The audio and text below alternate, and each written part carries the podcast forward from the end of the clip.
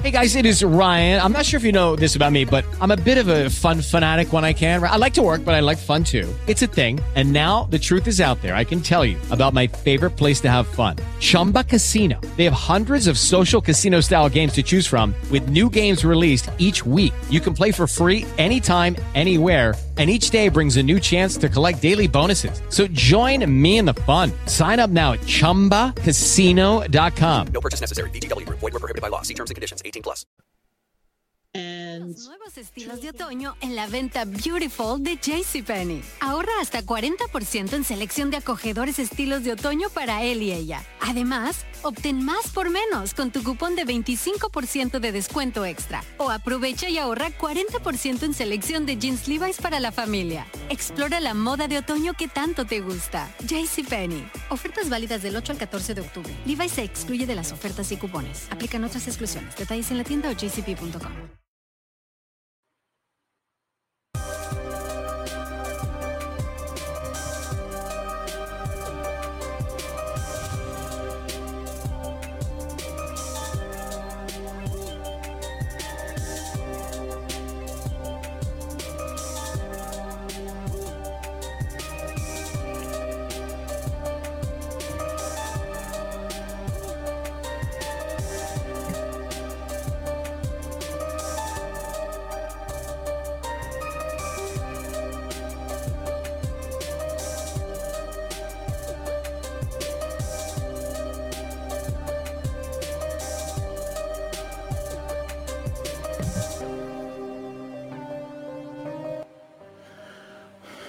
Welcome everybody to the experiment on a Saturday night, 9 p.m. Eastern time. Can I still do what I did years ago and just talk endlessly into a microphone with nobody here? I think I probably can because that's kind of what I do. And this music is really, really troubling. You know that? Truly, truly troubling. Whatever. Not my choice. For some reason, I am unable to enter the original music we have made for the radio shows and everything else we got. So I don't know why yet. We'll figure that out. So welcome all.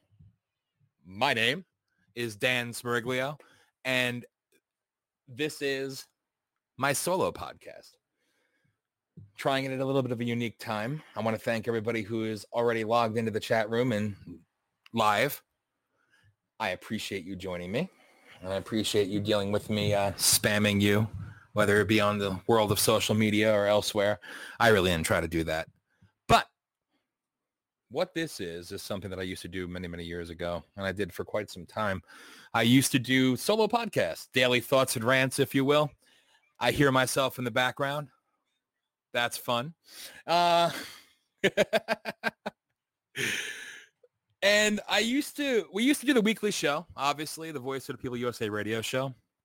It alternated nights. We did it a lot on Fridays. Now we do it on Thursdays.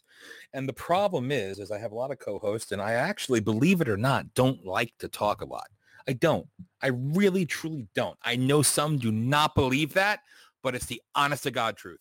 I actually prefer to be somebody who just kind of interjects and does my random yellings from time to time, whatever you want to call it. But unfortunately, I would get done with the show, a live show, and then I would have more to say. So I decided to open up my Spreaker account and start doing daily podcasts. And I would go live sometimes at two, three o'clock in the morning. And for some reason, people would listen. Crazy, but people would listen. So I figured have fun with it. And that's how I became pretty comfortable in the world of podcasting, I guess you could say, huh? Literally having a conversation with no one. But it's easy because when you speak from the heart and you just speak about the things that are on your mind, it's never really that much of a challenge.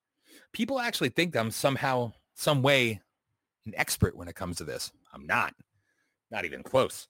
I've learned by fault, honestly. Trial and error but I just don't have an issue when it comes to speaking candidly. I never have. You know, the first rally we did in front of thousands of people, the first time on media, whatever it was, it didn't faze me. It never fazed me.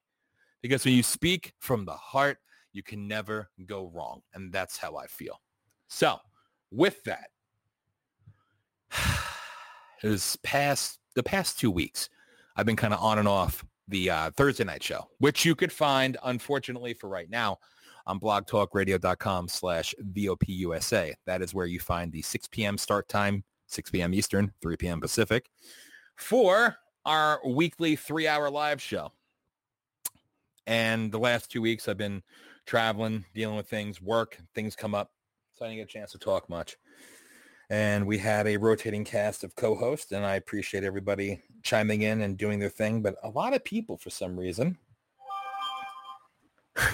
See what happens when you forget to put your phone on silent? I should learn huh? Anyway a lot of people messaged me wondering when i'm going to do a solo podcast and for some reason you crazies out there still want to hear me. I think i think a lot want to hear me just to criticize but i know there are some there are some people out there that have stuck with us throughout the years, and I appreciate that, and stuck with me, and I thank you. This has been a long journey. I mean, honestly, this started in 2009 officially when it comes to the online world, the radio shows, the podcast, all that good stuff. And a lot of you out there that are listening even right now have actually stuck with, and I appreciate that more than you know. So, and for all the new people, happy to meet you all into the Podbean world. This is the experiment, if you will. I was going to do this show on Spreaker, but took a quick flash poll on the Thursday night show, and it was voted that Podbean was the format.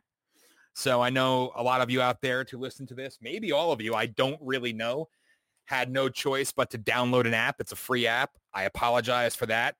It doesn't take up too much space on the phone, but it can be annoying. I get it. But apparently it's very interactive and you could chat and listen and send beans. you don't have to send me beans. And I don't even know what all that means, honestly. But I guess the way to donate or some things like that. That'll be coming in handy pretty soon. So for those trying out the app, please feel free to let me know in the chat room how it sounds. Now, we've been doing this for two weeks now on Wednesday nights. Conversation with Carrie two weeks in a row we've used Podbean and we've had a really good experience from audio to chat to engagement, all that good stuff. It's actually gone pretty seamlessly, so I like it so far. From what I'm told, it sounds good. It sounds better on Spotify coming through here because obviously you could find us. You'll find this show, even my solo shows. Sorry, you'll find it on Spotify. You'll find it on iHeartRadio, iTunes, all those wonderful platforms. We are there. We are everywhere. So apparently the audio sounds better via Podbean. So there you go. You let me know because ultimately you're the judge. So with that, can one man talk into a microphone for hours? Keep asking that for a reason. For those who know me, you know that I have I have the ability to never shut up and go on and on and on and on, which I can do. But as I said earlier, I don't like to talk, believe it or not. I don't like to be the only voice in the room. And that's why I like engaging with other people and having other people co-host shows and be guest on shows and different hosts and things of that nature. It's fun for me. But sometimes talk therapy is important. And that's what this is to me. So will I do the whole three hours tonight? I don't know. I have no clue whatsoever. I have no agenda. I have no script. I have no plan. I have nothing. I speak from the heart. Will I do at least two hours? You can guarantee that. So there you go. But if you are locked down, unable to go out, have a life, do anything, and you're bored, it's an alternative to the propaganda media at least where you could watch your 9 million commercials about the new normal and all the wonderful crap that's out there poisoning the minds of everybody. So this brings me to topic one. I don't like talking about it, so I'm going to do it now. And I know I'm going to I'm going to go back to this countless times. And because I was asked, I have no intention as it stands of taking live callers during this. I never used to. Spreaker didn't allow it. Took chat questions, chat engagement, whatever it may be. But usually I don't take callers. So Could that change at some point in time? Whatever. But this is legitimately my way of just talking out everything that's in my head and trying to put it out in a clear and concise way. I cannot promise you that I will not yell. I don't know if I will or I won't. I can't, I cannot honestly speak to that. But even when I do yell, it's important to know that I do so because I'm passionate. I'm not trying to score points, trying to, you know, raise raise the listeners, if you will, the viewership numbers, the ratings, whatever you want to call it. It's not done for that reason. I get passionate and I tend to scream because I wonder sometimes what it takes to break through that barrier, that barrier of just that wall, you know, that whatever it is that shields you from truth, that shields you from common sense, that blocks you out from recognizing the crap around you. And it gets me aggravated. And people like to say that I'm a right wing crazy and all this other crap. No, no, I'm just an honest person. And I will freaking rip on the right. I will rip on the left because it needs to be. I have no qualms with that whatsoever. So moving forward, back to topic number one. It's everybody's favorite topic. I know everybody just cannot get enough of it. COVID-19, right? I said this the other night. I will say it again. How many more times do you have to have the truth dropped on your lap and you still question what's right in front of you? You question what you see. You question what you hear. You question it all, right? No, no. So many fail to do so. How many more lies and inconsistencies and just dishonesty do you need to have it finally resonate to you that this is not a pandemic? That word that I, I've heard before and I like, I liked a lot. Plandemic? Yes. Pandemic? No. Is the disease, the virus real? Of course. You know how many viruses have been created in a lab in China, in America, other places in the world? And just by me saying that, right, that makes me a conspiracy theorist, correct? Or does it make me somebody who is actually intelligent enough to see through the bullshit that's being laid out? That's the question. And that's what I ask all of you how much more do you have to hear and how much more do you have to see in order to finally wake up to the fact that none of the narratives are consistent none of the numbers are consistent it magically spikes anytime a certain political party has a bad day we got to mask that with ah new cases of covid-19 more deaths from covid-19 more lockdowns from covid-19 it's the same thing and i hate to be the person to say it but it's become a running joke at this point, okay?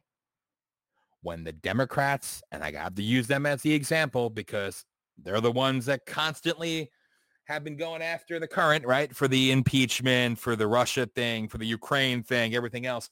Every time they're disproven or have a bad day or lose an election, you know, it's a horrible thing to say. And it makes you sound cold and callous, but you ask yourself, how long to the next shooting?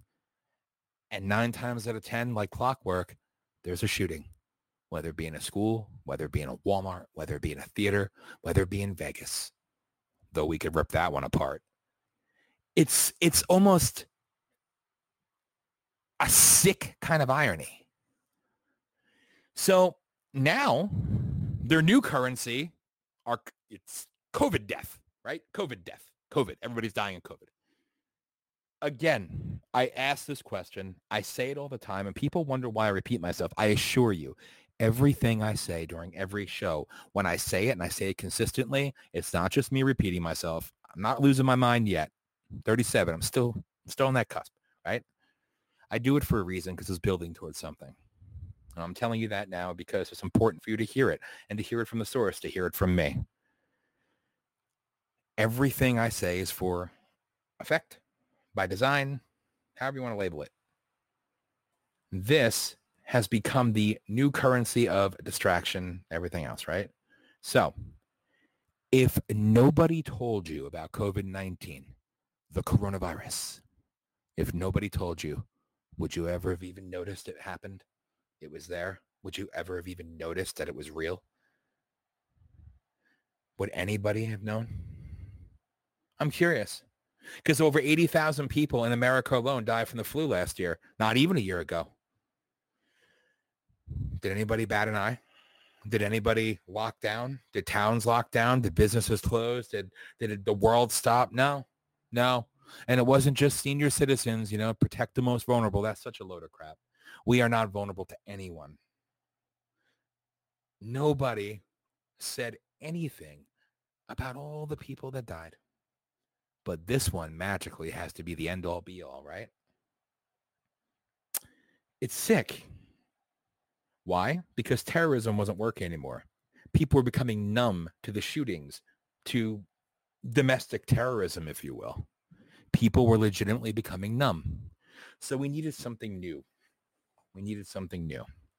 Now, I'm going to talk about the Democrats here because it's fair to do so.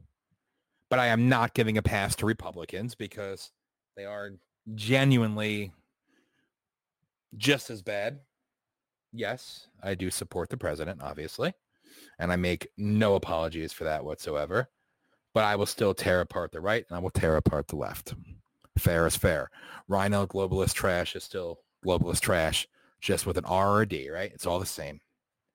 So the left has been in bed with China, been in bed with the New World Order, oh, excuse me, the World Health Organization, the United Nations, the European Union for God knows how long. In America, China owns our debt, operates and owns about realistically about 72% of our supply chain.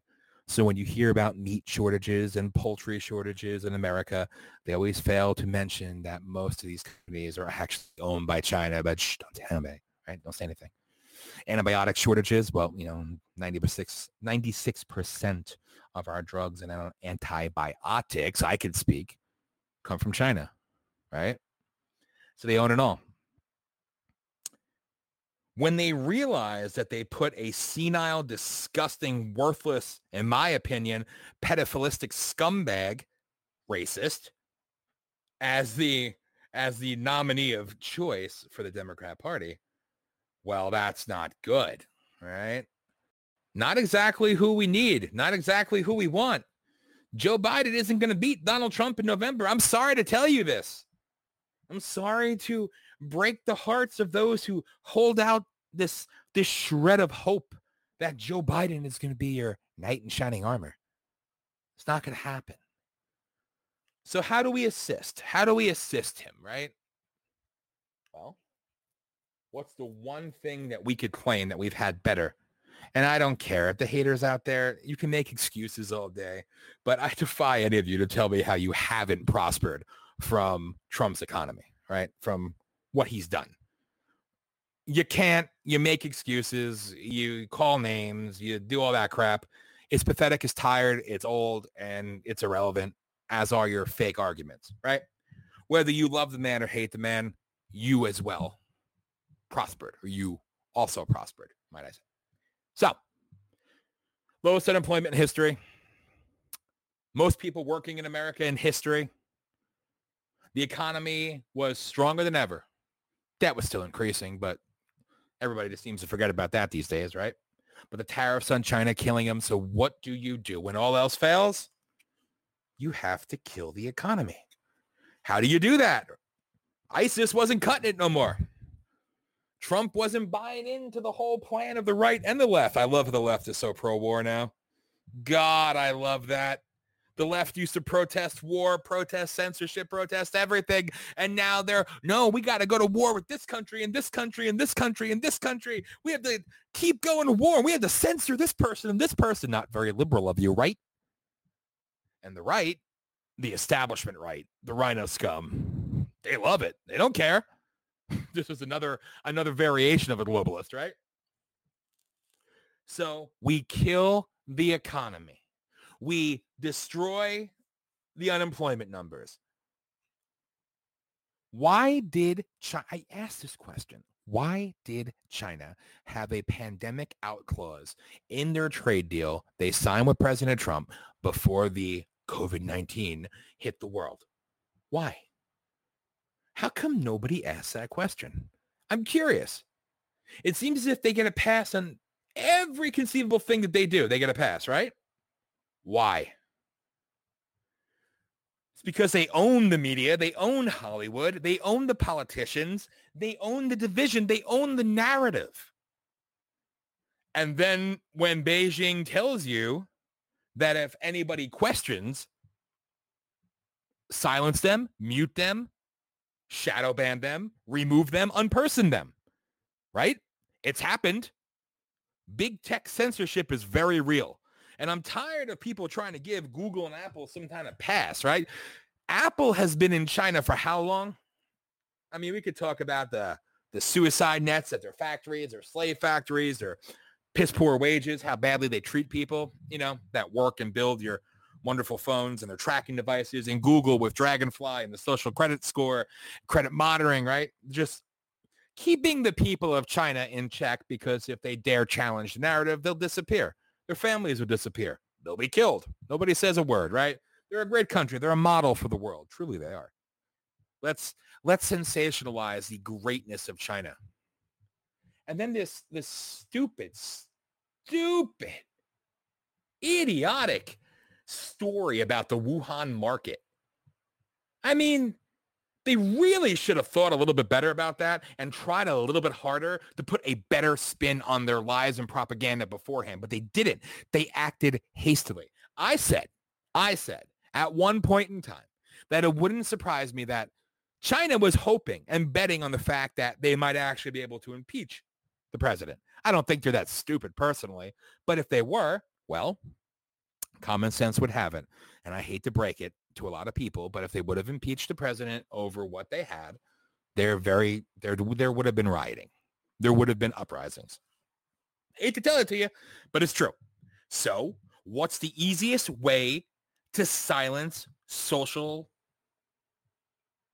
disruption? To stop people from rioting, from protesting. How do you do it? You need a lockdown. You need a pandemic. Hong Kong was getting far too much attention for all those. I, and by the way, I've said this before. I will say this time and time again. I will trade out any America-hating Democrat in this country, any America-hating liberal. I will switch them out any day for the Iranian citizens that are more patriotic for this country than them, for the Hong Kong citizens, Taiwan, you name it. They're out there protesting the yellow vest in France, protesting it was getting out of control. Not covering it in the press wasn't enough. People were still seeing it. Citizen journalism was still getting it out there to the world. People were questioning. When you see people in Hong Kong waving American flags and singing our national anthem, wanting the freedom, continued freedom, wanting to break the chains of, you know, the communism, break the hold of communism, remain free, because they're right there up against it with the constant threats of China. They're going to come in and take over and, you know, put them under their communist rule, right? It wasn't working for them. Too much was getting out. So how do you silence people dissenting in America? How do you silence people dissenting in Hong Kong, in France, in Taiwan? How do you do it? Worldwide pandemic. Amazing, isn't it? Control. Pretty weak considering and I know a lot of people bring this up and they don't talk about it enough because they get a pass. But do we just ignore the children, the, oh God, uh, the number, I don't have the numbers in front of me because I don't bring the statistics, you know, right up front for these shows, obviously. Maybe I should. But do you know how many people ages zero through 16 died of the swine flu? People in their 20s and their 30s and their 40s and their 50s, senior citizens all across the board, right? Over 22, 25 million people infected, all these deaths. Was there a lockdown? Was there a shutdown of our economy? Did people have to quarantine? No. You didn't hear word one because it was the wrong talking point for the political party in power and the media runs cover. That got a pass. Oh, you can't compare the two. I can't. Swine flu, I hate to break it to you, it's far worse than COVID-19. And people who deny that, and I'm not saying that it's not real, people need to stop with that crap because that's getting kind of old as well. It is real. Lab generated viruses, they're very real. But swine flu is far worse. So that gets a pass. The Ebola outbreak from a few years ago, that got a pass, right? We don't talk about that. Ebola is a wonderful, wonderful disease, right? Friendly. It's very loving. You know, you bleed out of your ears, your eyes, your mouth, your nose, you know, you bleed out, die, suffer. It's all great, right? Nothing, nothing wrong with that at all. It's a easy, easy sickness. You know, you heard a little bit of, oh, we got to quarantine this plane. Somebody coming back from this country. Oh, we're going to house a nurse that has Ebola. Moving on, you know, Barack Obama spoke to a child today. You know, that was the highlight, right? That was the story. That's what the narrative was. That's what it is. That's what they needed it to be. But this doesn't get a pass. Why? Why, people? I know a lot of you out there are smart enough to get where I'm going with this and to understand what I'm saying. This is all done by design. And I don't care. I don't care what the counter arguments are. You can tell me that these 100 doctors are right, but these 300 doctors that are speaking out against it, they're wrong. They're lying to you, right? So the ap- approved doctors, approved surgeons and all of them, that's okay. They get a pass. And then you immediately get yelled at that you're, you know, like I said before, the conspiracy theorist. Let me just say this because this also doesn't get brought up enough. The term conspiracy theorist was a term created by the CIA to immediately blacklist those in the 1950s that spoke anything that was too close to the truth. So in other words, if you were over the target, as they say, and you were speaking about something that they're not supposed to be talking about, that you were questioning the narrative. It was easier then because there was no social media. There were just your controlled few mega media sources here in America, and the world went on along its way, right? Walter Cronkite and all them, such great, reputable people. They would never lie to you, right?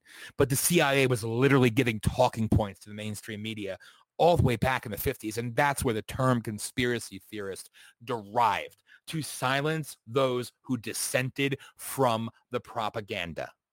That is the truth. So, moving forward, it's the same thing all over again. If you question the official narrative, you have become the new conspiracy theorist. When in reality, people like me, we're not saying it's not real. I have zero doubt about it being real. As as much as I said what with the CIA, right? Operation Mockingbird, that's what they called it. That was their plan and it was exposed and it was later declassified, but nothing was done about it, how the CIA controlled the media talking points, right? Okay. I've spoken about this before as well, and I'm going to bring it up again. Operation Paperclip. We will be doing a show just about the CIA programs and operations because people have a right to learn more. And I will bring on other guests that have a lot more experience and knowledge and a lot of things that we could use to really drive the point home. But Operation Paperclip, I love these names. And we were not the only country who did it. But the Nazis, the SS, creating bioweapons, creating orbiter bombers in the 30s and 40s in Berlin, all the things that they were creating to try to destroy the world, to bring forth that one world government, right?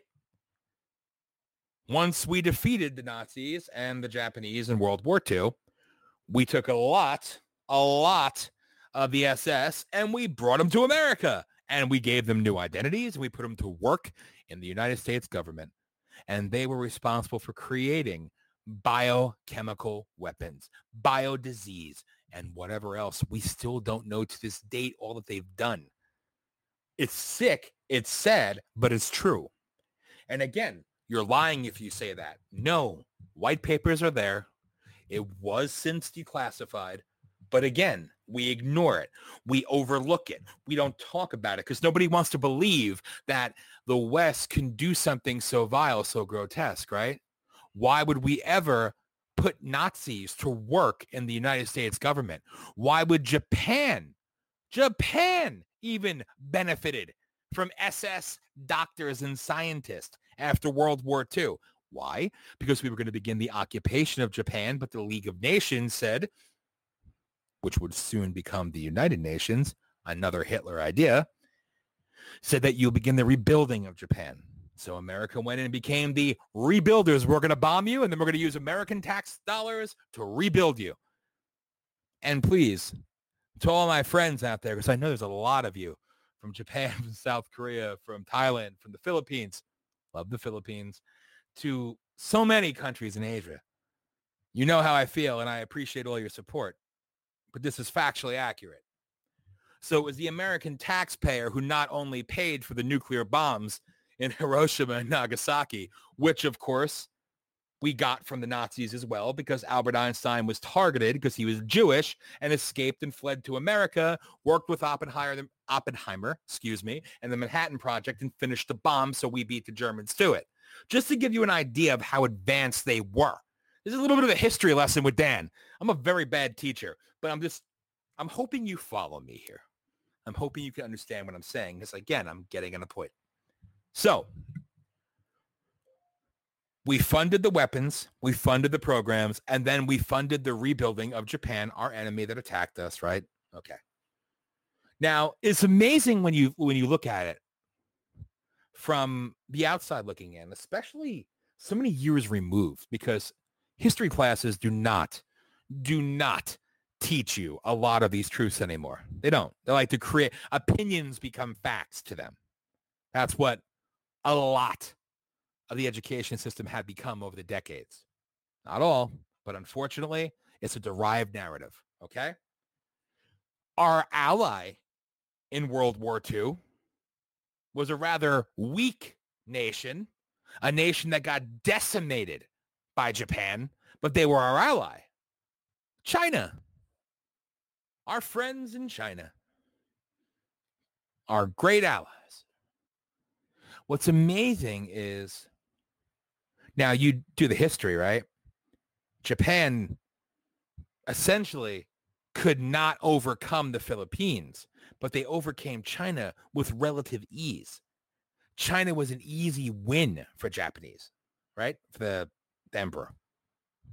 Crazy. So after World War II, the CIA steps in with their their pawn, their puppet. You've heard me talk about this before. A good guy, a CIA trained guy named Mao Zedong, who then goes to China, makes them into the new communist superpower, killed over 120 million of their own people, started the one child or two child, I don't even know what it is, the policy where you kill your other child, all this wonderful crap. And the sick, sick, sick part is, is the fact that this has been allowed and we were the ones who allowed it to happen.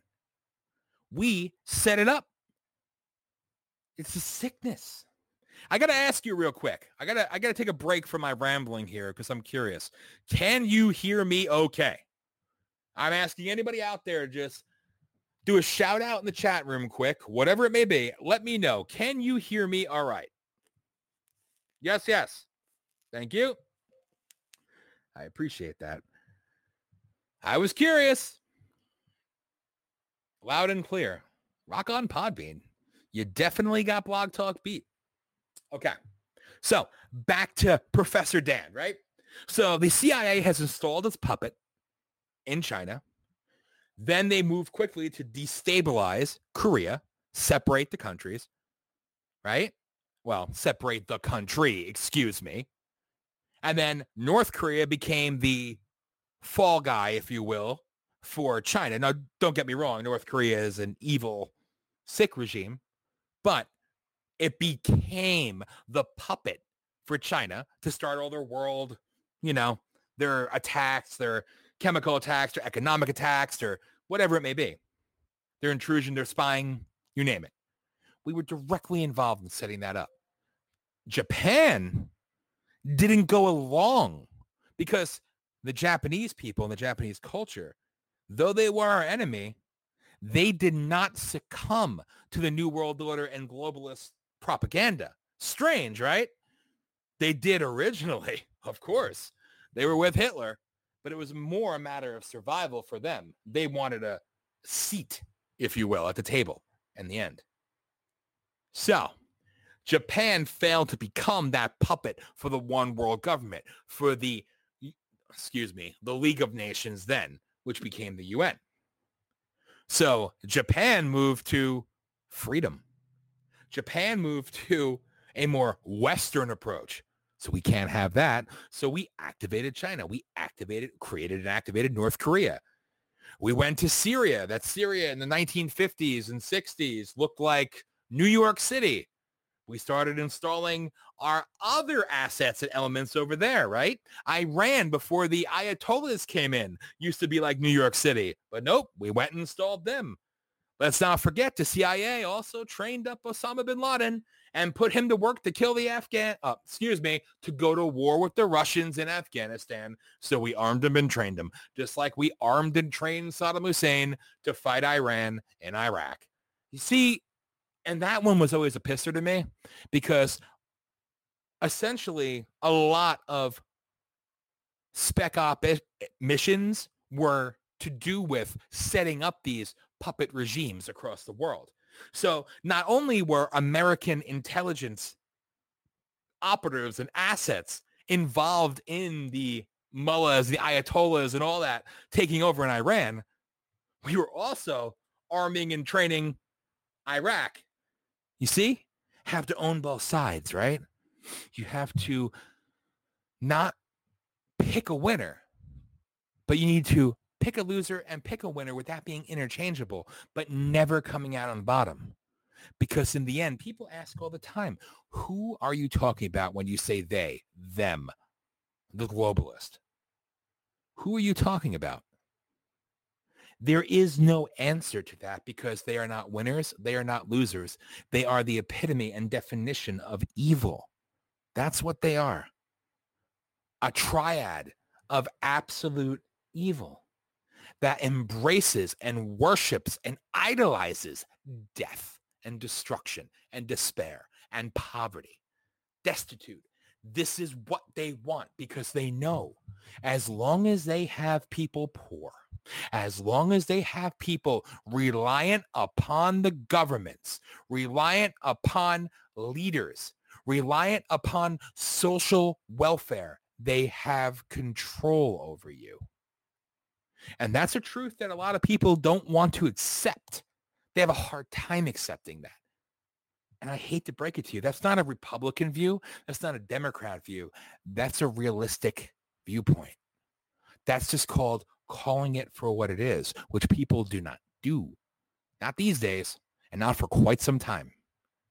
It's the honest to God truth. So fast forward into what we have currently no president, our fake, phony, weak, and feckless Republican presidents we've had before didn't do it. The Democrats sure as hell didn't do it. So China was allowed to rape and manipulate the United States of America almost into submission. And I'm tired of hearing people say, and I never knock co-hosts having different opinion, differences of opinion with me ever but I will address certain things either in real time or whenever I get around to it. But whenever people say about how, oh, well, 10 years ago, America was doing great, this, that, no, we were not. America financially was doing horrible. Military was at an all-time low with people not wanting to enlist, getting paid nothing. Poverty was at the highest it's ever been. Unemployment at that point was the highest it's ever been. More people were on welfare system, welfare recipients, whatever the case may be, social services than there were in the workforce. The housing market was destroyed. It was a terrible, terrible existence done by design. Again, they say, oh, the stock market was great under Barack Obama. Sure, if you call 14 or 15,000, great, right? That's a steady nothing. All the CEOs benefiting off of the hard work of their people while they pay them slave wages and they get rich off of it. Eh, That's a whole nother economics breakdown. The point I'm trying to make is the country was at one of its lowest points ever. It's because of the George Bush recession. That recession was twofold, created by the Democrats, done while a Republican puppet was in the White House. There was no difference there. They were inter, inter, intermingled. It just led to the easy win and victory of Obama. And I hate to break it to the haters. I don't give a damn about Obama's name. I don't give a damn about his religion of choice or not. I don't care about any of that crap. I could sit there and, and go down that rabbit hole all day. I don't even waste my time. You know why I disliked him? Because he was a piece of shit president who didn't give a damn about this country, didn't give a damn about the people. And he showed it in his actions or lack thereof. So when then Vice President Biden was making all his sweetheart deals with Xi Jinping, including his son, no, I'm not doing a political campaign ad. I am, again, being guilty of telling the truth, you see, because the truth is so damning and so horrible, right? But he was one of the head people involved in cutting these deals with China, empowering China, selling more and more and more of our debt to China, giving so many sweetheart deals, allowing them to go into the South China Sea to intrude and impede upon free people everywhere they want, run roughshod. What are you going to do? And I'm not saying this because of people who I know are listening and the people who I don't know that are listening, but I see the numbers later on. We've always had a large following from Japan and the Philippines, notoriously, right? Obviously, America's number one, and Ireland and Germany, you know, they're they're right up there. We always had a large fan base, I guess you could call it. I just call them supporters and damn good people. But look at what America, and again, I am not leaving my original point. I'm getting to it shortly. I promise you. You know how I am, how I get, how I do what I do. So, one of America's greatest allies ever, and does not get enough credit, in my opinion, has always been the Philippines. Right? Look at what they sacrificed in World War II. Look at how they didn't quit, they didn't surrender. As far as I'm concerned, Great Britain, again, I hate to be that that negative voice here, but they're supposed to be our greatest ally. I will never consider an empire, a country, a nation, whatever you want to call it, that used to own us and control us, that we had to go to war with to get our freedom and our independence to be our greatest ally. Sorry, never forgive, never forget. That's just me. Happy to have them as allies, I guess, right? But our greatest ally? No. The Philippines is a, is a country that has always for years and years and years and years. It's always been special to me, but always intriguing to me because I'm a fan of General Douglas MacArthur. I think he was the greatest military general in American history. And what he did was legendary, obviously, in World War II and what he did for the Philippine people, for the citizens, and how that country fought, bled, died, suffered, and lost everything just in the defense of freedom. But I ask you, what happened to the Philippines after World War II, honestly? What happened? America essentially turned its back on the Philippines, and that was a failure of both political parties. And you look back, I mean, really during the Bush presidency, Republican, and the Obama presidency, Democrat, look at how the Philippines were treated. So what choice do they have but to try to get help from Russia, from China, from Japan? And you see the Philippines and Guam and areas like this are seen as kind of like whipping boys, if you will, for the big nations. That's nothing more than a power grab. They fear the resolve and the will and the fight of the Philippine people and their forces because they know historically, just like to this day, Japan technically does not have an active army unless we give them the permission to do so, right? I know I'm being I'm I'm fairly accurate there. Somebody can correct me if you if you'd like in the chat room and give me some specs, but I know enough to understand. But still, to this day, the world fears Japan. And the world to a degree fears the Philippines. They fear Hong Kong. They fear Taiwan. But they still continue to move forward trying to grab that freedom, that democracy, whatever you want to call it. They try to take away their freedoms. They want to control them because it's nothing more than a power grab. It's nothing more than what can we take to make our side bigger and better than you, to have more land than you, to have more bases than you. Why? It's about control. It's about world dominance. Control the debt, control the media, control the currency, control the land, control the territory, control the world. That's what they've wanted to do, and that's what America allowed them to do. I am all about people all over the world, and I and I hate to say this, and I'm jumping a little bit here. I've been asked many times by the media when they would do interviews with me. You know, and this is going to the illegal immigration question. Just getting doing a quick detour here and coming right back. They would ask me, what's my solution for fixing the problem in the South American countries since I'm so opposed to illegal immigration? And my response always was, I don't care. I don't have a response for them. Because as far as I'm concerned, we had ours in 1776, and you could do the same damn thing. Rise up and take control. It's not our spot, not our place, not our job to protect the world, to save the world, to rebuild the world, to try to rebuild it in our image, which we're always accused of and hated for. And I wish that, I wish people would understand that they, a lot of people assume America has an, an imperialistic view, right? This God complex. It's really not the case. But too many in politics in this country love the fact that you out there across the world hate this country. They want that. They need that. They need to keep America demoralized, the people beaten, the people withdrawn, and not paying attention. And that is what they did in this country for decades. And the Obama presidency was really spearheading the campaign for the Agenda 21, the take over the world government, one world order, not a new world order, a one world order. The U- European Union was supposed to be intertwined with the North American Union. It just never came to pass. This is said a lot, and I'll say it here. They never thought she would lose.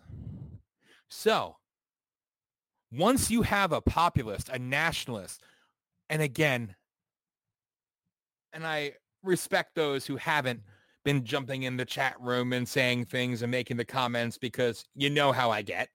And if you don't know, when people make dumbass remarks, I will just absolutely slaughter you. Make intelligent remarks, debate intelligently with intellectualism. I'm good. Intellectual debate is a wonderful thing. But usually the remarks are made like you're racist or this or that. It's so old, it's so tired. So thank you for not doing that. So with a populist and a nationalist coming to power in America, and then prior, really, they talk about Brexit, which I don't know why it got so much credit because unfortunately it was still controlled before Trump came became president of the United States of America. It was controlled in Great Britain as well, in the UK. But regardless, Brexit was about empowering the people, not originally, but it became, and now I still question, unfortunately. But even before Brexit, and I'm going back to the Philippines here, you had Duterte become president. The politicians in America do not like Duterte in the Philippines because he's beloved by his people. You see, they like to tell you about how he's a terrorist and he's a dictator and he's this. They will spin the narrative that when somebody we cannot control and isn't part of the plan comes to power, we must demonize, assault, berate, and attack them no matter what. So that is how he's spoken about in this country. So you had Duterte, you had Brexit, right? You had the uprisings beginning in various places across the world, and then you had the election of Donald Trump. And then you had what happened in Brazil with Bolsonaro. You had the issues in Venezuela, which I'm not even going to begin to touch because that's another, unfortunately, the Venezuelan people have been under iron grip of CIA trial and error, if you will, for decades, unfortunately. But you're having in Italy, in, in members of the parliament, nationalists rising to power. In France, um, oh God, I think it's Hungary. in Hungary, in Poland. The list goes on and on and on. Regular everyday people coming into power. Actual populist, actual everyday people starting to get elected into office. So we cannot have that. So when we had all these shots fired across the world, but most notably here in America against President Trump, and he still came out ahead with every evil entity in the world working against him. And he still came out ahead because again, I don't care if you like how he speaks, you like how he tweets, you like what he does, like what he said. I don't care. One thing I laugh at, he's a liar. Really? If anything, he's too honest. Me personally, I love it. He doesn't play the, po- the political game, not to his benefit. People will say otherwise, but it's not true. So he kept beating the attacks against him, right? So the shootings weren't working. ISIS wasn't working. Syria didn't work. Iran didn't work. We didn't get the war in Israel when he moved the, the embassy, right? We'll touch on that another day as well. We did not get what we wanted. Not we, meaning us, meaning the globalists, the one worlders, the elite that want the total control and manipulation of all people and population reduction. So when everything failed, they needed a new patsy. They needed a new thing to fall back on. And what did they do? What did they use? The freaking coronavirus. Do you realize how stupid it is when we say it's important to stay inside. It's important to quarantine, to wear masks, to socially distance because we stand a 0.0000001% chance of dying from this pandemic. Does that sound stupid to you as well? Because it certainly does to me, but so many people blindly go along with it, right? Do you understand how bad it is when I say this pandemic is going to have a survivability ratio of 99.8%, but it's the end of the world? Does it sound stupid yet? Does it sound idiotic yet? I hope that it does. They needed something that would absolutely cripple the world. And believe me, they did not think this would be the one. They did not think COVID-19 was going to be that thing to cripple not just America, but the world. They didn't think that. If anything, I believe the official narrative, which is quite pathetic, I believe that to a slight, slight degree that it accidentally got out it didn't accidentally get out. It just wasn't ready for prime time yet. I think it was nothing more than a let's fire it out there and see what we can get. Because believe me, it wasn't about a bat. It wasn't about a uh, market in Wuhan. We all know where it really comes from, and I'm sure I'll get to that later or the next show because we've spoken about it countless times. So they put it out there, and we know that China doesn't think twice about killing their own people. hey, that's all good, right? They'll sacrifice anybody. They do not care. And then something magical happened. The media came on board. Politicians came on board. And they started selling it to you across the world. The World Health Organization, the United Nations, and European Union, and all the global elite just started selling it to you. They figured, let's try. Let's try. And lo and behold, so many people took the bait. How sad is that? How sad is that? How sad is it that people are out of work? Again, nobody talks about this. Nobody brings this up, and it bothers me. If you claim to be, and, and, I'm speaking to the left here, the humanitarians, right? You claim to love the world so much, to care about the little person so much. You know, you care about the people from the third world so much.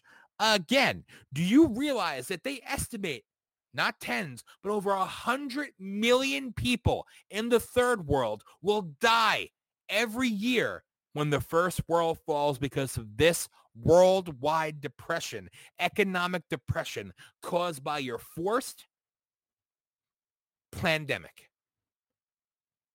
But that's okay because when the first world falls, every other country suffers.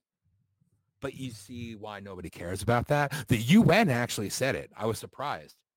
They must have screwed up that day. The UN actually brought up those statistics. Mind-boggling, isn't it? But you see, in the end, they want population control. They want population reduction. They always have and they always will. So they're getting what they want either way. So people losing their houses, can't feed their families, can't provide health care for their families, can't do anything, crippled in fear by COVID-19. And the world stops. But whose economy is open again? Whose economy was absolutely destroyed before COVID-19 was ever a thing? Why? Because we finally had an elected president that held them accountable and destroyed them with tariffs and broke them and broke their economy. They had to drop their tax to 0%. Do you know how pathetic that is? They were so desperate to keep the businesses because they were coming back to America. So they had to do something. So right when they broke down and had that pandemic clause, that out clause in their trade deal with President Trump, this magically happened, right? And China is the epicenter. China is where it's all shut down, boarded up, everything, right? But whose economy opened after three weeks while the rest of the world's economy is shut down, except for places like Sweden and Thailand. But we don't talk about them. We're supposed to pretend like they don't exist, that herd immunity isn't real, that those people aren't fine and had less deaths than. We don't talk about that. We have to ignore them. They didn't go along with the plan. So the world suffers. The world dies off of one controlled narrative. And like I've said, yes, the virus is real because it was created in 2011. It was spliced in 2012 and 13. It was brought to trial in 2015 and released for world consumption in 2019. There you go. And I still don't think it was in its final phase, might I add. But regardless, that's that's what does it in, does the world in. That's what shuts down everyone because there were too many populists, too many nationalists across the world coming into prominence, coming into power, bringing back and restoring faith in their governments to their citizens, right? Empowering their people. We can't have that. We have to control them. We have to kill them. This is the weakest attempt to shut down the world, but most successful attempt that this world has ever seen. They, and again, one life is too many. My heart goes out to anybody who lost somebody because of COVID-19, right? But my heart also goes out to the literally hundreds of other things that are more deadly right now and have been than COVID-19 to anybody who loses their life. It's heartbreaking. It's a horrible thing. But this is the best they've got? This was not supposed to happen. Not like this. Not like this. This was not the final stage, but now wake up. The world is crippled in fear. When would they launch the next attack? Very soon. Why not? Everybody's expecting more, right? They fear the magical second wave. Yes, the second wave of COVID-19. It killed the flu. It killed heart attacks. It killed car accidents. it killed shootings. It killed everything else in America. All other causes of death cease to exist because now everybody dies of COVID-19. Democrats had a bad day. 10,000 more dead in New York City. Three days later in the liberal news media, right? The liberal news media. 7,000 of them, 8,000 of them, 9,000 of them weren't actually tested for COVID, but they were listed as a COVID-19 death. Okay. That's okay. Just accept it. No problem. Nothing to see here, right? Wake up. Wake up. So now COVID-19 is going to return in November magically, the flu is going to return too. Amazing, isn't it? But remember, the vaccine will save you from COVID-19. Just like the vaccine for the flu saves you from the flu, right? Oh, no, it actually hasn't, has it? No. But you pump poison into yourself every year thinking it's going to be your end all be all, right? And they've actually scientifically proven that if you had the flu shot, you're more susceptible to COVID-19. So kudos to you for being good boys and girls and lining up and getting your needles and getting your shots. And in some places, some places, sadly, they're forced to get these shots, these vaccines. That's a sickness. There's something wrong with that but not enough people question it because those who do are labeled as the crazies, right? There's something wrong with them because they question the narrative. They question the theories. They question the science because science would never lie to us. I estimate the world has ended about what? At least 45 times. First it was global cooling, then it was global warming, then it was this and that. The world's to be gone by 2000, gone by 2006, gone by 2012, gone by 2015, gone by 2020 but yet we blindly follow these people and we listen to these people as if they preach gospel. How dumb are we? How dumb are we? Okay. We're at one hour. I'm going to take a quick break here and play music for about a minute or two and then come back. See, it goes by quickly. I'm going to I'm going to move on to other topics shortly, close out the COVID thing, and then move on to a couple other things semi-related. So stick with me. I hope I'm not boring you all to death. I know this is kind of like, again, Professor Dan trying to teach you some things or talk about certain things that you don't exactly hear all the time. But hey, it's a unique thing. Not many people can do what I'm doing here. Some can, some can't. It's a challenge but I enjoy it because, as I said, this is talk therapy for me. So I will be back shortly. Enjoy the lovely and wonderful musings of the Podbean built-in music machine. Please do me a favor and share this if you so desire. I don't even know how you do it. I don't know enough about Podbean to know how to do it, but please share it. Invite people. Engage the chat room. Whatever you'd like. I'll be back in two minutes.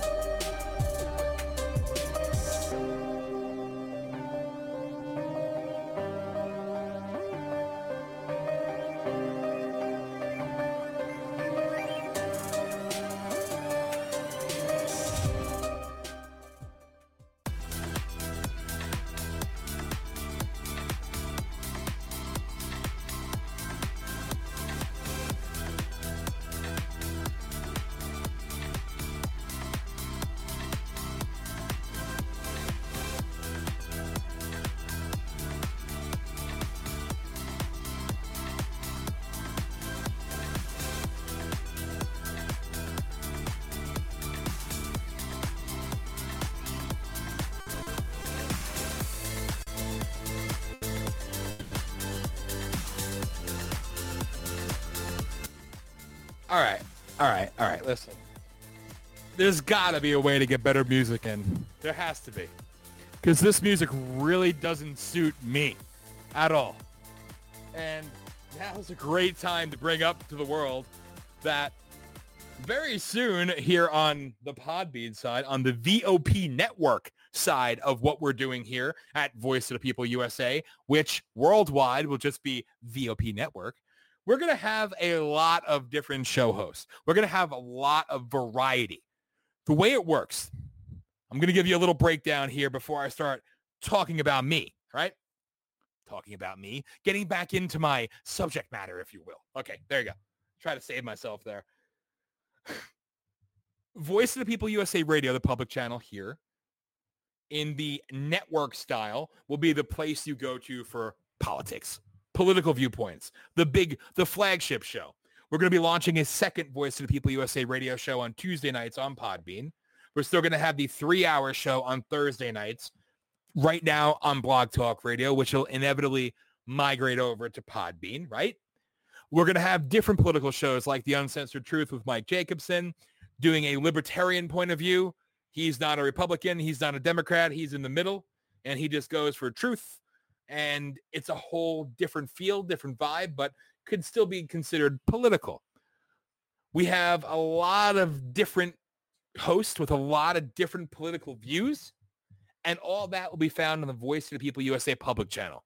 That side of the network will be dedicated to politics, everything politics, politics all day.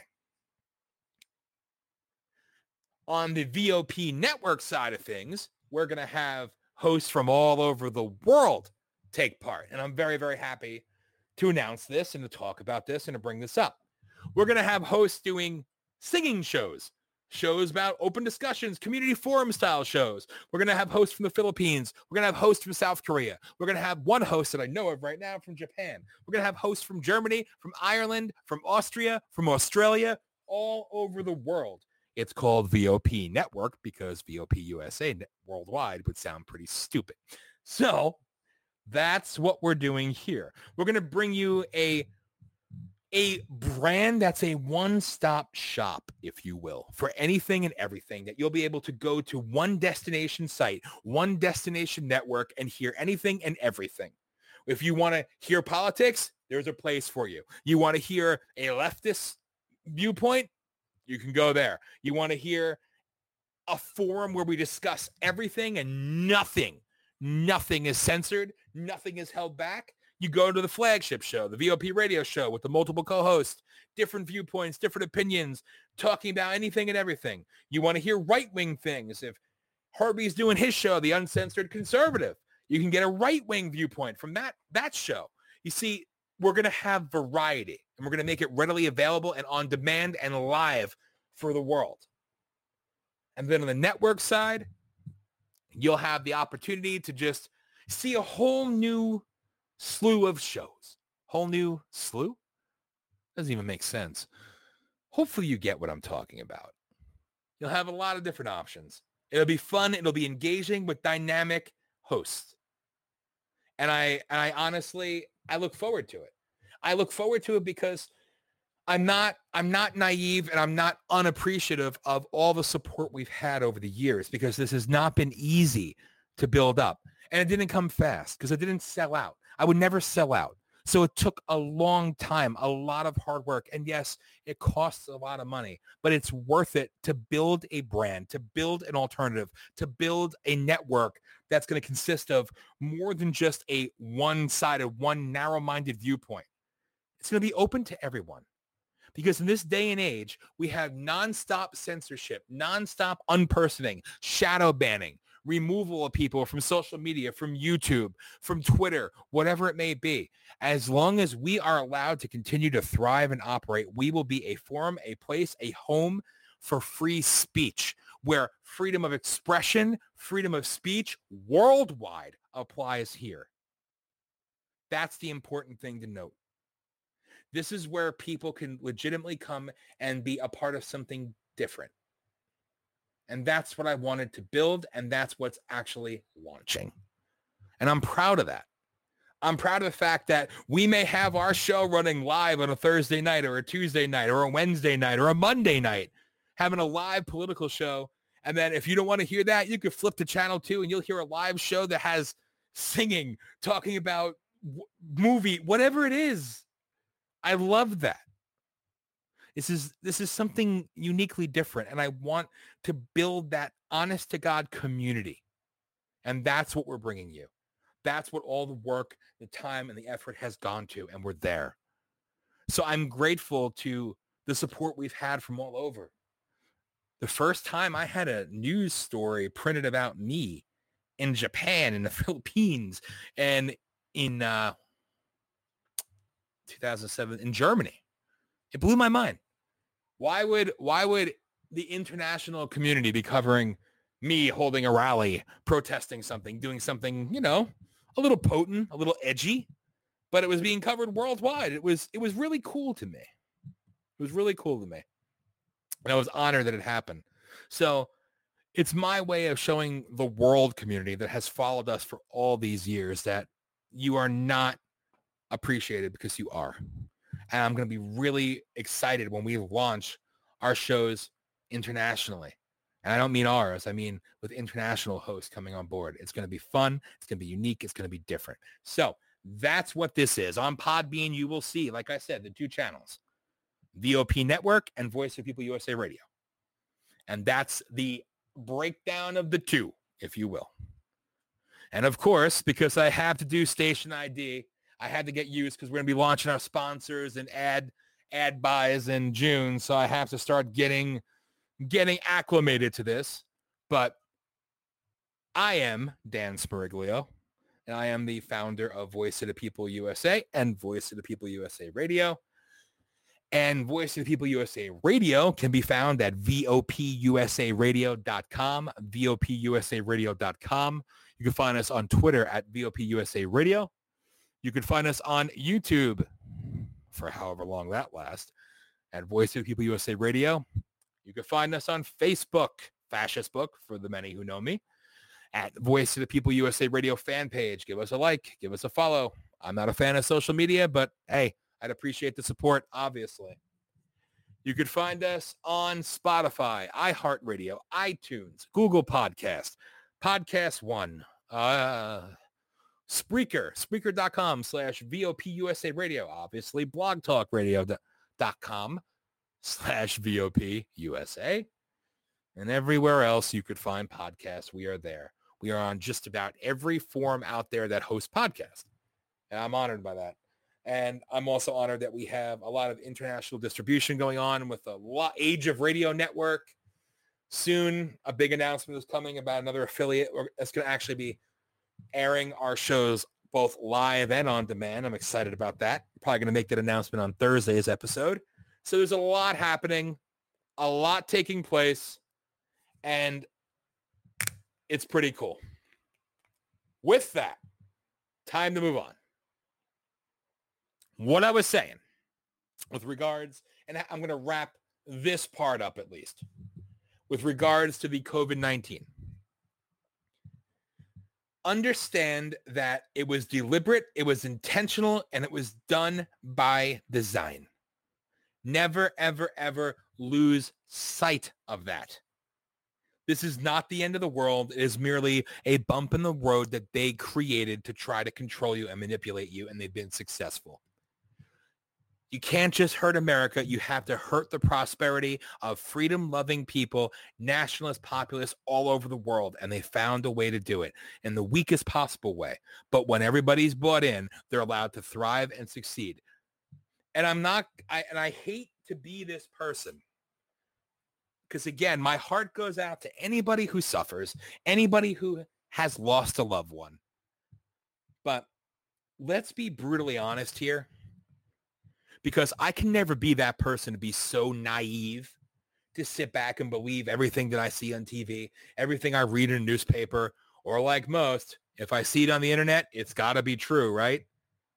I hate to break it to you, but if you're one of those people, you have a lot of learning and a lot of growing up to do, or a lot of expanding of the mind, if you will. Understand that everything is manipulated. And before I get into this, I don't have to do this. And it's kind of funny that I'm going to do it. I always get a rise out of this. But it's important to note that even though I started Voice of the People USA, the activist group, and Voice of the People USA Radio, and the Voice of the People USA and VOP Network, still in fairness and respect to all involved, My viewpoints and opinions do not reflect Voice of the People worldwide, Voice of the People USA, Voice of the People USA Radio as a whole. These are my opinions, my thoughts, my viewpoints, and only mine. So it's important for me to state that. Okay. I've done my due diligence.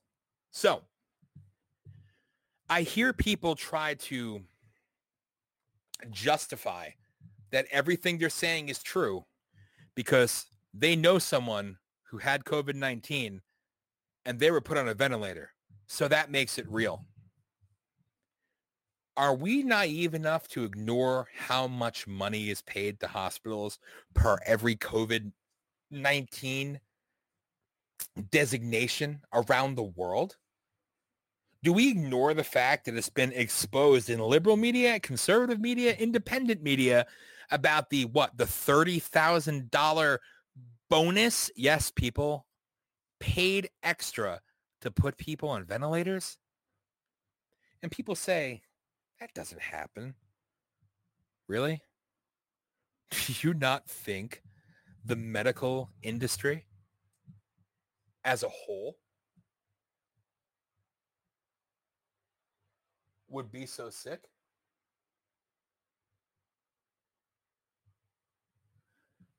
It's a disturbing reality. And people need to understand that evil is involved everywhere and anywhere there's an opportunity to make money and to capitalize off of sickness, pain, suffering, and death. And that's exactly what's happened here. It's the sad truth.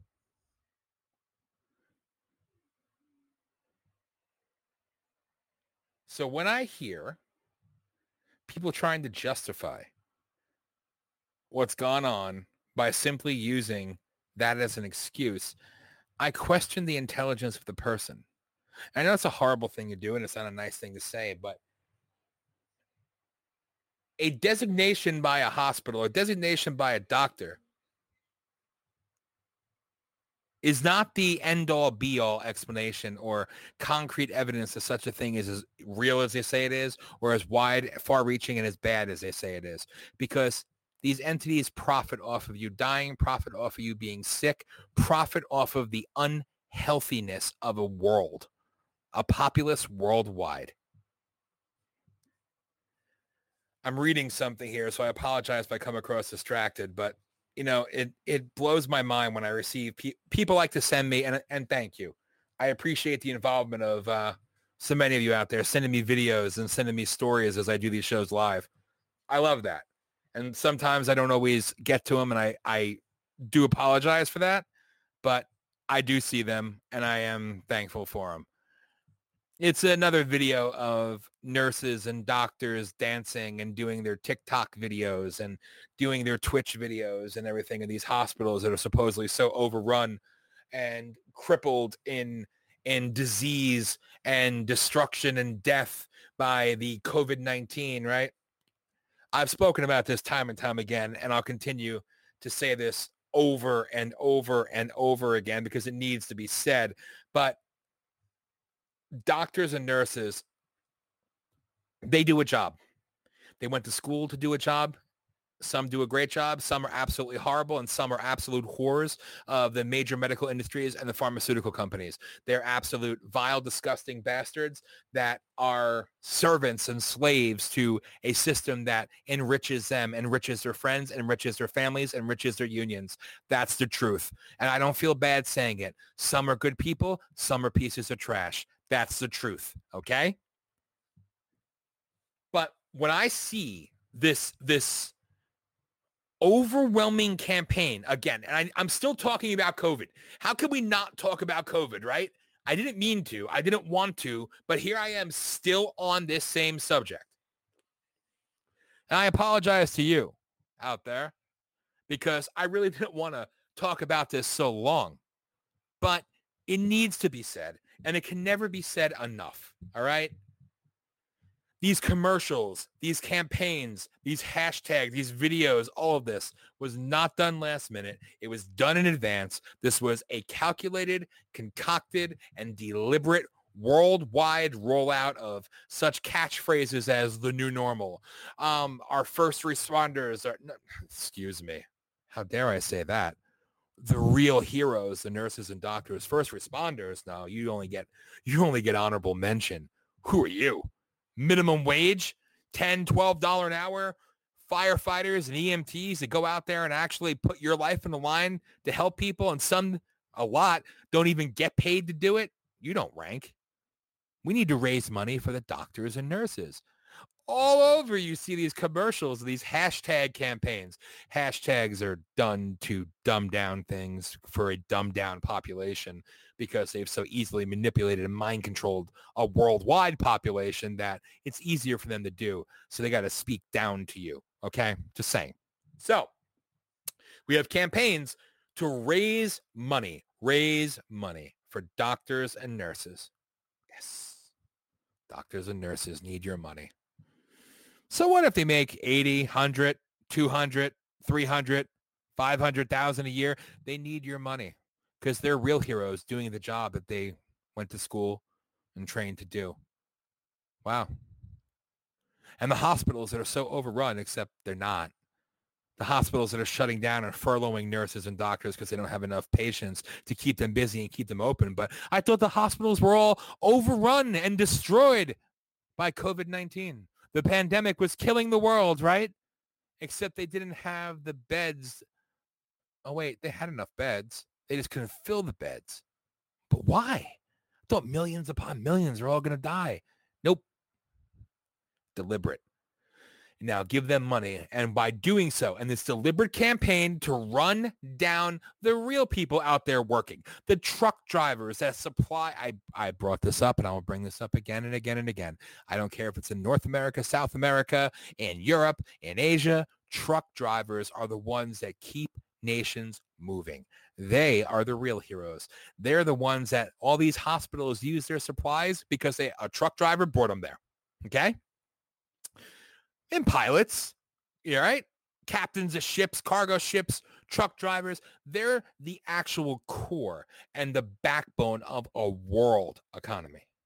They're the ones that keep everybody going, keep everything moving, keep everything sustained. What do they get? Honorable mention in a McDonald's ad that will give you a free what looks to be a happy meal. How sweet knowing from driving the roads that rest stops in America are basically shut down. And if they are open, there's porta potties and you can't get a drink and you can't get snacks. So truck drivers have to work longer hours, now mostly un- unload their own loads. You know, they have to do it all themselves because nobody wants to get near a truck driver, especially because they may have COVID-19. So they're doing all the work, working extra hours, going nonstop away from their families for weeks and months on end, and they can't even stop and get a drink from a vending machine at many, many rest stops. And I've seen many. I just drove recently down to North Carolina and back up. You know how many rest areas were closed or were limited? How disgusting how bad we treat people. They don't matter, right? They don't matter. They're not essential. Oh, they are essential. They're not the real heroes. Or again, the EMTs, the paramedics that make crap money. Or the EMTs and paramedics that make no money, that volunteer, the firefighters that are out there every day. The true first line defenders, right? The first line people, the first call, the first responders, the, the true, true, true heroes. Nobody cares about them. Again, maybe honorable mention. Maybe. If you're lucky. No, no. We have to keep giving money to doctors and nurses. Oh, and lest we forget, the restaurant industry is suffering. So let's donate to the restaurant industry. Yes, the restaurant industry that you crippled. So let's give more money to the big box stores, the big box restaurants. They need your money, right? How disgusting. How disgusting how they've completely contorted and perverted a narrative and just switched around. And they blatantly do this. They blatantly slap you in the and I and I talk about this all the time. I do, I do, I do. But they slap you in the face with their disdain and disgust and their hatred for you, for we the people, for the regular workers, for the people who work in the hotels, who work in the restaurants, that actually work to provide. And they don't get a lot of money, but they work to provide for their families, for themselves, to maintain some semblance of insurance, right? They don't matter. They're expendable. In order to, to protect a few million, hundreds of millions, and billions worldwide need to suffer. They want to break your spirit.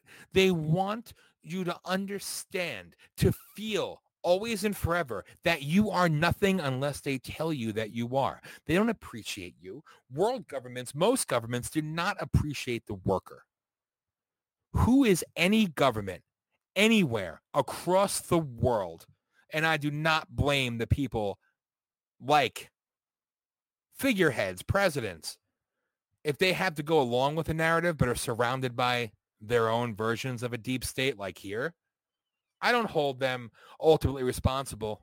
I just hope they break that paradigm and actually, when given the opportunity, expose the truth and the evil, even though most should be intelligent enough to see it playing out right in front of them. So with that, no government, no person can tell you or your family or your friends that you're essential and the person next to you is not. Unless you are God Almighty. Who the hell do they think they are? The arrogance of man, the arrogance of evil to tell you that you are allowed to live, you're allowed to eat, you're allowed to work, you're allowed to be healthy, or you're allowed to die. Who are they? Again, I talk about it often for those who don't know. That old Twilight Zone episode. I always bring this up because it's the most perfect time to do so. The obsolete man. I ask you all, go on the evil YouTube and look it up. Check it out. Check out the clip. Watch or watch the whole episode. You could do that too.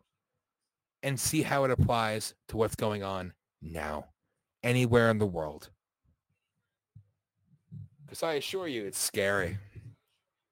The movie 1984 about control, about controlling the narrative, that one worldview, changing history instead of learning from history, changing the narratives after the fact, changing the very way you live, you think, you spell, you type, you add, you eat, you love, you hate, you desire.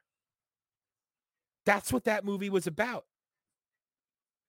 a globalist utopia. Look at that. Watch that movie. If you haven't done so, watch the movie 1984 and see how it plays in to what's going on right now almost anywhere in the world. It's sick and it's by design. So, I could really hammer this point home for the next hour and a half I so desired, because I could talk about this all the time, constantly and nonstop. But I want to move on to something that's still kind of related, but it brings me it brings me a sense of joy to talk about dumb people posting dumb things online and then trying to tell you how smart they are. The virtue signal- signalers, if you will. The social justice warriors. The heroes of the world. The ones who are irrelevant but think that they matter more than you. The ones that say that their opinion is gospel. No facts, no nothing, just their opinion. I saw somebody on Fascist Book post something about how I may not agree with the narrative that's going on about COVID-19, but I also don't agree with those people who like to preach and post about how they don't wear a mask. Now, let me say this. If you're posting online about how you're not wearing a mask, you're just as bad as the ones who post about them wearing a mask. Okay? It's stupid. You're doing it for attention, right? We all have our moments where we get angry, but do you really need to to put it out there for to, to feign acceptance and love from the masses? That's sad. Come on. So, I digress. Somebody posted and said that even though I don't agree, I wear a mask because it's the patriotic thing to do. Wearing a mask makes you a good American, makes you a patriotic American, makes you a safe American, and a good person. And people who don't wear masks, they're not patriotic. And illegal immigrants or aliens, whichever you prefer, illegals are more patriotic than them because at least they contribute something to society. There, I read it verbatim. Okay. Let's unpack that. First, you're a dumbass idiot. Okay. Everybody's entitled to opinion and you can sound as stupid as you want, as intelligent as you want, whatever. But you're just a sheer dumbass. Okay. I swear. Definitely makes you a sheep. You are a special, special, special, special kind of moron. First off, illegals are more patriotic. Illegals are just that. They are criminals raping our system and taking food off your table. They contribute more to society. I ask you where. And again, for the haters, I say illegal. You give illegal a race when you criticize me. So that makes you a hypocrite. And that's done in advance because I always get comments after the fact when I talk about illegals. All right? Understand, understand that illegals contribute nothing but degradation and destruction to society. When I see a happy post online about, I'm a dreamer and now I'm a lawyer, do you think I feel warm and fuzzy about that? It sickens me. It sickens me that somebody can break the law upon arrival. And I'm not just talking about from South America, okay? I'm talking about from anywhere in the world can come here illegally, take advantage of our system, take advantage of our tax dollars, and go to school free ride, free medical, free everything, while veterans are dying in the streets, while, while people struggle and suffer and die every day, go through hell and agony, can never get ahead.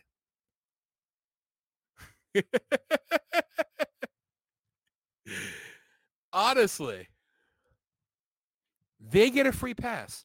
And then we're supposed to celebrate when dreamers, dreamers, aka my mommy and daddy came here legally and I was an anchor baby and here I am. Oh, and that's, and I'm sure somebody out there will say how mean that sounds. It's just factually accurate. You come here legally, you have your child here and, and, you know, well, you know how the story goes. Now I sound like Biden, huh? it's sickening. Or we see the illegals, you know, with their with their wonderful, wonderful postings, and literally they're, they're celebrating and they're getting they're getting cheered on by their community. How great it is that this illegal or child thereof, they now have a law degree. Do you have a law degree? You know how much debt they have? Know how much school debt they have? Nothing. Paid for by we the people. You proud of that? Are you happy about that? Sickening. It's sickening on so many levels. But to say that illegals contribute more and are better patriots to America than those people who choose not to wear masks, well, again, there's just no nice way of really making it stick and really putting it out there just how stupid you truly are. Do you think men and women in the military are proud of what's happened to this country? Do you think that, and we're not going to talk about the wars because believe me, I'm no supporter or fan thereof of wars in Iraq and Afghanistan. And, you know, you know my viewpoints. A lot of you know my viewpoints and others soon will about the wonders of our Middle Eastern wars that never end, right? So we fight people who cover their faces in burqas and, you know, hijabs, right? do you realize less people cover their faces there than currently do in the United States of America? Do you realize that you you sit there and you make excuses and you try to be virtuous and you try to sell to the world that you are doing the right thing, the patriotic thing, while being obedient and being a slave. Do you understand the hypocrisy of that? Why do soldiers fight? I'm not talking about the governments that put them into false wars and fake wars and all that other crap. I'm talking about the individual man or woman that legitimately signs up, enlists in the military. Do you really think they enlisted because they want to go fight for a country to be obedient and to silence themselves, to quarantine themselves, to listen to what the world tells them rather than their own hearts and their own minds, right? No, no, no, no, no. We have to sacrifice our freedoms. We have to sacrifice our civil liberties. And again, you get those people like that idiot on Facebook who wrote that, that you complain when we give up our rights in the name of safety and health. But it's only temporary. How stupid can you be? How naive can you be? If freedom truly dies here, and this isn't my American exceptionalism talking here. This is just an honest, honest opinion. If all freedoms truly die here, the world will be fallen in no time. And every day we're giving it away. We're giving it away constantly and consistently. We are allowing a system. We are allowing, they say the faceless, invisible enemy. Oh, they're invisible, but you could also find them. Do a little bit of research on the World Health Organization, the UN, the European Union. Find out the faces and names of the people that run it. And those are your masters. And Bill Gates and the world like that, you know, those wonderful souls, they are your masters. They are the enemy of freedom, of living, of health, of safety, of liberty. We surrender our rights. We surrender our ability to work, to feed, to go out, to drive.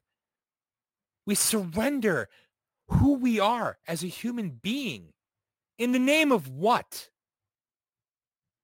You see, when this all began, face masks weren't mandatory. Everybody thinks they were. No, no, they weren't. Social distancing was. And again, as I say all the time, they need six feet of separation so the drones can get you properly for the facial recognition. Okay? And please prove that wrong. I, I defy anyone. Please tell me that's not the case. You can't. So when it all began, people didn't have to wear masks. Hell, Dr. Fauci and Dr. Birx here in America even told you wearing masks are only done to make you feel good about yourself. They actually don't prevent anything. And they laughed about it. I love sharing that video. And a month later, there they are wearing their mask. When the narrative is broken and not well rehearsed, the truth slips out and mistakes are made. And that's exactly what this has been all across the world. And people are blind to it or naive to it. And I ask you why. So when it all happened, people were talking to other people. People were communicating with other people, having random conversations at stores, at gas stations, random talks, unity. A sense of community was forming like unlike anything you've ever seen before. People angry about what was going on, the shortages, the lack of food in the stores and everything else, right? They were upset. And what's funny, I like to bring this up every now and again because I'm I'm a realist. What about the people that don't know what it is to suffer and go without? We see shortages here and the world is ending. But what about the people elsewhere around the world that already have next to nothing and have that taken away from them? Doesn't that matter to you? And I'm as patriotic as they come, but doesn't that matter to you? We don't think about that, do we? Sad. But us bad people who question everything and question the narrative, we actually do. I digress. So people were talking to people. We need this country divided. We need this country of Trump supporters and non-Trump supporters, racist and non-racist. We need everybody at each other constantly. So how is the coronavirus bringing people together? It's not good. So what do we do? Put them in masks. Make it mandatory. That'll get people mad. That'll get people angry. Did me. And it's a way to prevent people from talking to other people, to make you afraid of your neighbor, afraid of your family, afraid of your friends, afraid of anything, afraid to breathe the air outside, afraid of the very thing that could actually make you healthy and heal you, the sun, vitamin D. You fear it. The only way to stay healthy is to isolate yourself and stay in a house. Get no exercise from gyms. Get no vitamin D, no sunlight. Stay inside, lock yourself down. That'll make you healthy. Anyone who is dumb enough to actually believe that, well, I'm not going to say what I really want to say, but you are a special kind of stupid. It's by design. They're literally removing people online, doctors and nurses, removing them off the internet, off YouTube, removing them everywhere if they dare preach facts. Talk about what they've seen. They've seen nothing with regards to COVID and all the advice and the mask and everything. Again, Cedar Sinai Medical, right? Very prestigious medical system. But now these doctors and these specialists and these surgeons are evil because they came out and said that everything you're telling you to do is wrong. The mask wearing is wrong. It does nothing except make you sicker.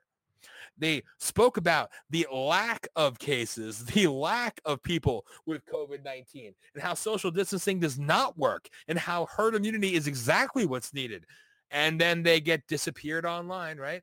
But they also made mention to the actual numbers of relevance how many children are getting molested and raped across this country. Increased numbers. Sexual assaults, abuse, domestic violence, suicides. Higher numbers than COVID, but we don't talk about them, right? It's why I yell.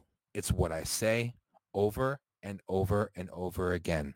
And this is yet again me repeating something for the five millionth time. It's because they want you controlled, afraid, locked away, incapable of questioning anything and actually believing blindly what they tell you. And they want you to die. They need you to die.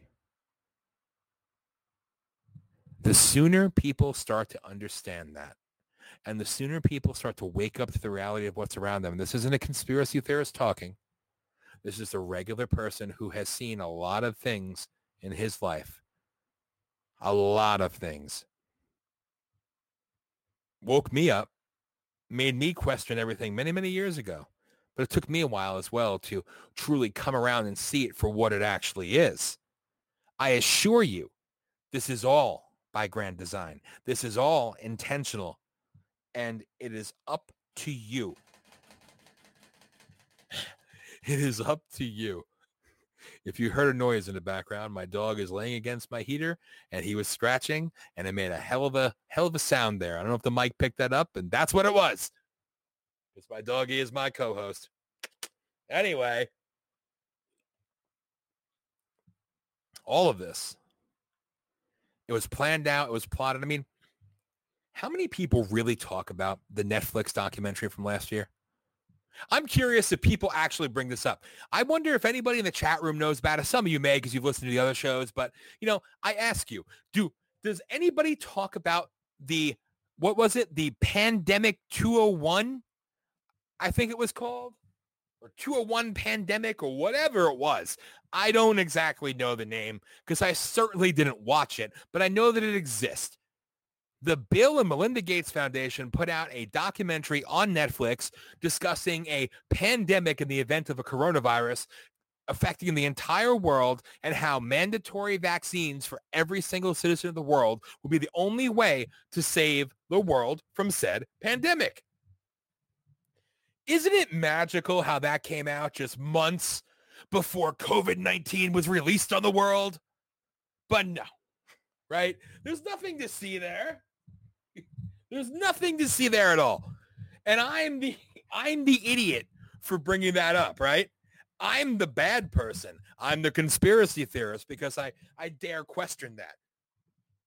But that's okay. That's okay.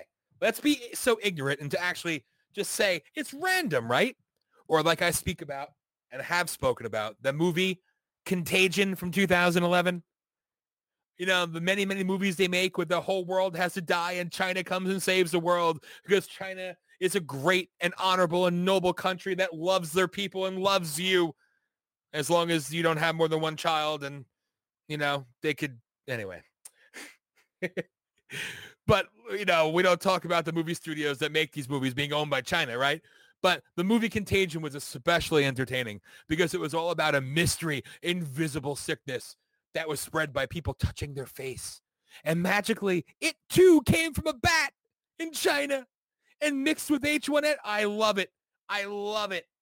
And in that movie, the talking points and the pandemic and the press conferences and all the fake crap that movie had in it magically is almost everything verbatim that you hear today when discussing COVID-19.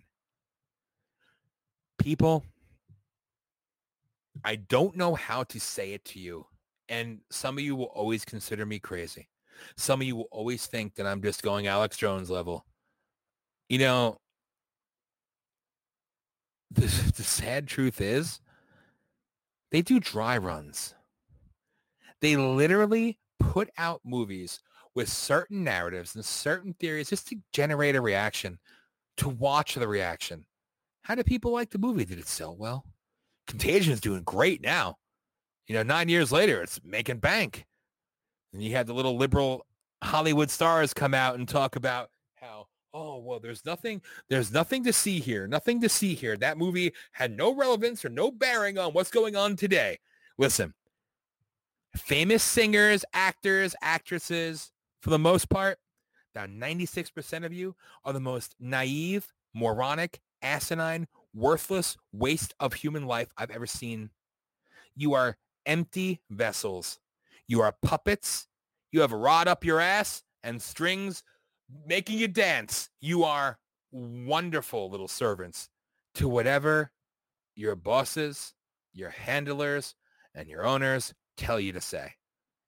And a lot of us, a lot of us out there in the world no longer give two shits about what a famous singer or a famous actor has to say about anything because pretty much view you for the worthless bastards that you are. I digress again. These things are done in advance to actually test the public's reaction, to put it out there hoping that people will pay attention, but not really pay attention too much because they want to see what the internal reaction is. You know, how the public will question a movie or question a book or question this. It's literally done by design. And it's been done time and time and time again. People, I don't know how to nicely say it. And I and I feel like all I do is repeat myself, but sometimes you have to. You have no choice, right?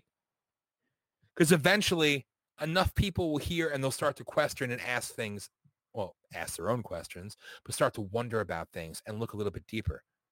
You just got to reach that one person who talks to somebody else and the cycle of life continues, right? Keep talking, keep talking, keep talking. Truth matters and truth is out there. You just have to be strong enough and have enough willpower to not only fight for it, but to understand it, to see it, and to speak about it. All of the evils we see perpetuated on the world. And I honestly, I don't know of how many, how many we could even say realistically that are just a natural occurrence. And I do question everything. How can you not? I mean, let's let's bounce back a little bit here. And this is also declassified. And again, please prove me wrong if I'm if I'm mis- I say this all the time. Prove me wrong. Prove me wrong. I don't want to be right. I don't say this to be right. I don't do these podcasts, these radio shows, these interviews for the hope of being proven correct. I want to be proven wrong because the truth is horrifying. But in the 40s, in the 40s, a hurricane was coming towards the East Coast. We dropped the bomb in the center of it and the hurricane went away. This was also declassified. Do I remember the name of it? No, but believe me, you do a little bit of research. You too can find out about this. They don't want you to talk about it. They don't want you to read about it. They don't want you to see it. They were able to legitimately control weather in the 40s. And they haven't done it since because they, quote, don't want to play God. That's ripe. So you even have to question such things as weather. And I'm not just being some psycho nut here talking about random things that go through my uh, my sick head. I'm speaking about things that could be actually proven. That's what's scary. When the truth is passed off as conspiracy, when the truth is passed off and overlooked as just some ranting idiot somewhere saying something just to pass time and generate a reaction. That's how I'm supposed to be viewed. That's how you're supposed to be viewed if you do such a thing. When in reality, three minutes of research will actually back up the things I'm talking about. You see, they need the truth and people who seek the truth to be marginalized because they need the narrative constantly covered like a mask on your face. So, we're coming up to the second break shortly. Time goes by quick, huh? To that person on Facebook who wrote that that moronic post. Wearing a mask doesn't make you a patriot. Wearing a mask doesn't make you a hero. Wearing a mask makes you, whether willingly or unwillingly, a member of society trying to survive, either at the weakest possible extent of it, by blindly going along with it, and you're happy about wearing a mask and you're happy about staying away from everybody you know and love, that makes you excited because you feel like you're doing the virtuous thing. You're saving the world. You're the sheep and you're the ones that are the cancer and the true virus that's afflicting this entire world. And then you have the other side. In order to buy the groceries or to go where you need to go in life, you're told you have to put the mask on. And some of us, some of us will fight that power and question authority and challenge them because it's fun. Because they can't back up via law, at least in America, their draconian measures. But at the end of the day, what do you do? Sometimes you have no choice because you need to get gas or you need to buy milk or buy food, whatever. I need to go to the drugstore and the drive-through is closed, closed and I can't pick up medication unless I put a mask on.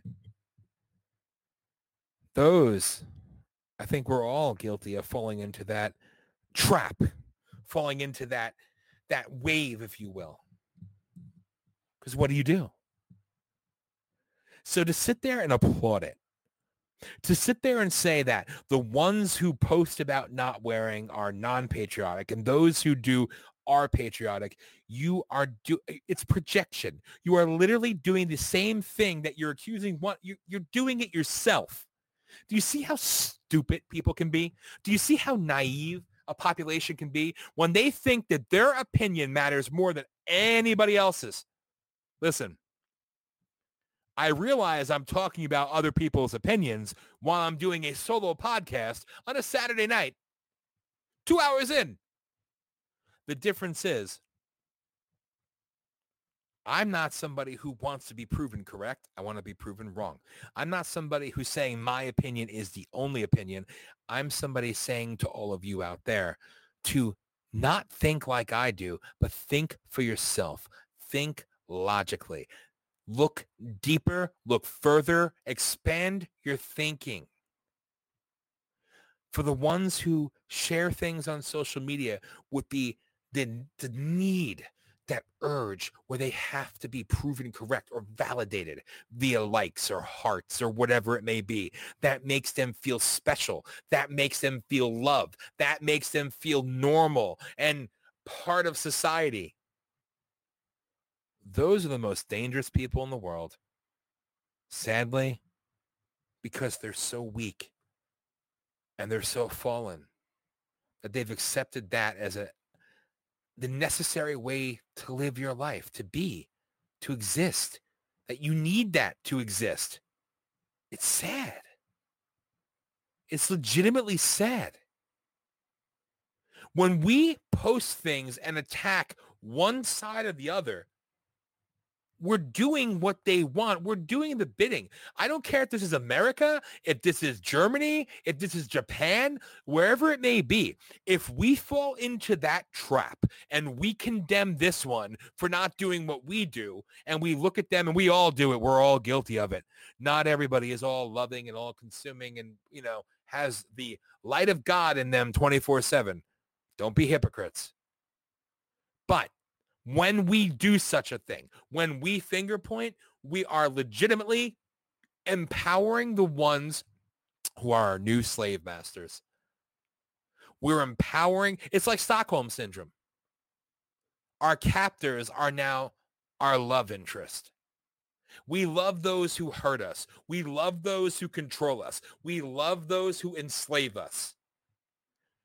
They need a world divided to be a world distracted, to be a population completely and totally under control. Your self-worth doesn't matter. Do you realize that? Do you see that for what it is? They don't want you to have your God-given ability, your God-given right freedom of will. Oh, saying it wrong. Excuse me. We can all be who we choose to be. We could all become the person we desire. We have that freedom, that God-given freedom to be who we want to be. He gave us that, right? For the non-religious folk out there, think a little bit. Think a bit. Think think about what drives you. What gives you the right to say that I'm going to be a cop? I'm going to be a musician. I'm going to be this. I'm going to be that. You do. You determine what you're going to be, right? Free will. So they need to take that away from you. The ones that mean the people harm, that want population control, that want a world population in crippling fear, they need to take away what keeps you whole, what keeps you grounded, what you love. Has anybody else, and I don't claim to be the most religious person in the world, but has any, and I've spoken about this, I've spoke about this on Wednesday, I did not speak about it on Thursday. But does anybody at all notice the assault on religion? And if it hasn't come to your part of the world, give it time. We need to take away people's ability to worship freely, to believe in themselves, to believe in a higher power, because godliness is the enemy of evil, correct? Do you realize and and look at the media explosion? If you don't know from other places around the world here, the president came out yesterday in America. He came out, he spoke at the podium, and he said all churches are considered essential and they are to reopen. Do you know the media has never been so upset? How dare he allow people the ability to go back to church. And when Carrie asked you about this the other night, my my thoughts on religion and you know congregations wanting to be able to, to get together for mass and how in America they're arresting people who are going to church, arresting people going to drive through um, congregation um, ministries, things of that nature, whatever. You know what I mean? You know what I mean? Pastors are getting arrested. Ministers getting fined. And I said then, like I say now, it's not about the need of the church to raise money or not raise money, or it's not a vanity issue. Some may make it into one. In reality, it's a deeper argument. In America, we have the right to freedom of religion.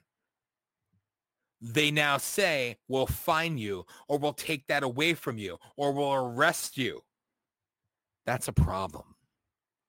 It's about your rights. It's always going to be about your rights, but they need to keep you separated from community, from God, from a sense of self, and a sense of self-worth. When you are a defeated and fallen person, you are susceptible to all the evils.